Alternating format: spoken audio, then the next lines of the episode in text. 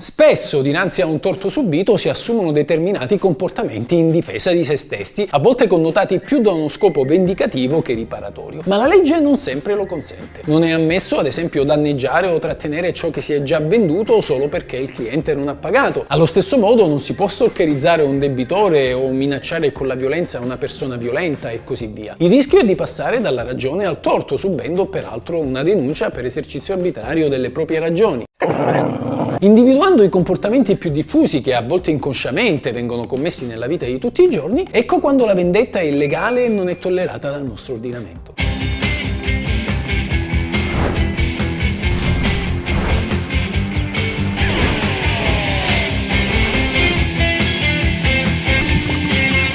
Questa è la legge!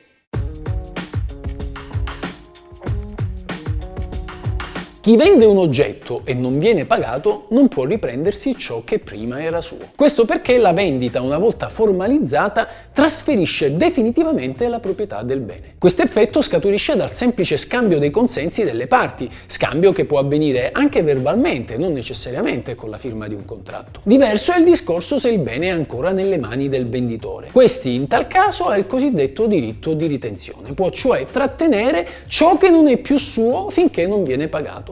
Ma per farlo deve prima diffidare il cliente con una raccomandata R o una PEC, rinnovandogli l'invito ad adempiere al contratto e anticipandogli che, in caso contrario, continuerà a tenere per sé l'oggetto. Il creditore può tutelarsi anche vendendo i beni del debitore sui quali esercita il diritto di ritenzione. Si tratta però di una procedura complessa che deve essere diretta dall'ufficiale giudiziario.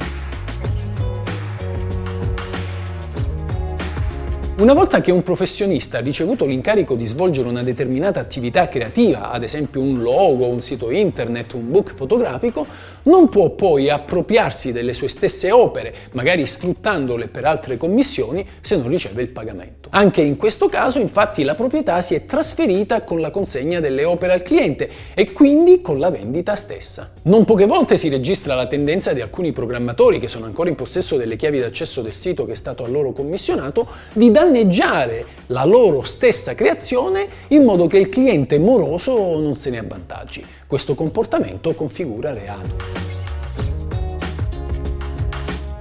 È lecito minacciare una persona di trascinarla in tribunale, ma non anche di farle del male. La minaccia costituisce reato quando la conseguenza paventata alla vittima sia realizzabile e dipenda dal reo. Dire "ti ammazzo" oppure "aspetta e vedrai che ti faccio" integra una minaccia. Dire "con un calcio ti spedisco sulla luna" non è reato perché non è un evento possibile. Dire "ti faccio fallire" non è reato perché la sentenza dipende dalla decisione del giudice. Allo stesso modo, affermare "ti denuncio" non è vietato perché costituisce esplicazione di un diritto, quello alla tutela giudiziaria riconosciuto a tutti i cittadini dalla Costituzione. Se poi non dovessero sussistere i presupposti per l'azione civile o penale, l'ordinamento prevede una forma di ristoro con la condanna alle spese legali. Non è possibile reagire fisicamente a un torto subito. Non si può, ad esempio, essere giustificati per una spinta, un pugno o uno schiaffo solo perché si è stati offesi o provocati. Lo stato di ira potrebbe costituire tutt'al più un attenuante, ma mai una causa di giustificazione. Fa chiaramente eccezione solo la legittima difesa, che ricorre non appena c'è un imminente pericolo di un grave pregiudizio alla propria o all'altrui incolumità fisica, pericolo che non è altrimenti evitabile se non innescando appunto l'atto violento di difesa. Il caso tipico è quello del ladro che, avendo già estratto l'arma dalla tasca, minaccia la vittima di consegnarle tutto. Non si può invocare invece la legittima difesa quando l'aggressore si è già allontanato e il pericolo è cessato, a prescindere dalle lesioni subite per via del suo attacco. Questa non tutti la sanno. Alle offese si può rispondere con altre offese senza commettere alcun illecito. Ad esempio, chi viene diffamato o ingiuriato può a sua volta replicare con una diffamazione o un'ingiuria, ma non deve lasciare troppo tempo tra l'offesa e la replica, diversamente il suo comportamento non verrebbe visto come l'insopprimibile impulso di reagire a un torto, ma come una vendetta, e l'ordinamento non tollera vendette.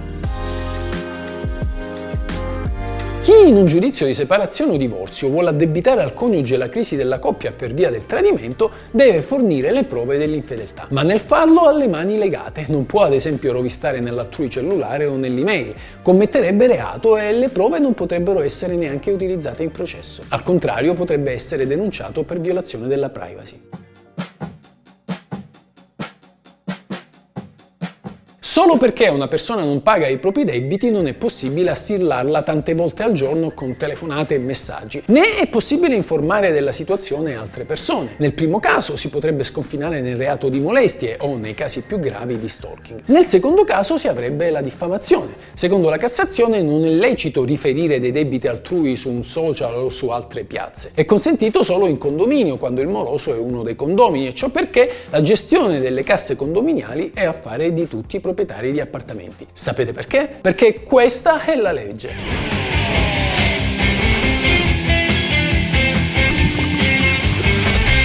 Perché questa è la legge! Oh, hanno capito, questa è la legge! Ciao amici, se vi interessa sapere cosa dice la legge, come va interpretata, cosa si può fare e cosa non si può fare, il tutto in un linguaggio semplice ed accessibile a tutti, iscrivetevi al mio canale. Questa è la vera legge!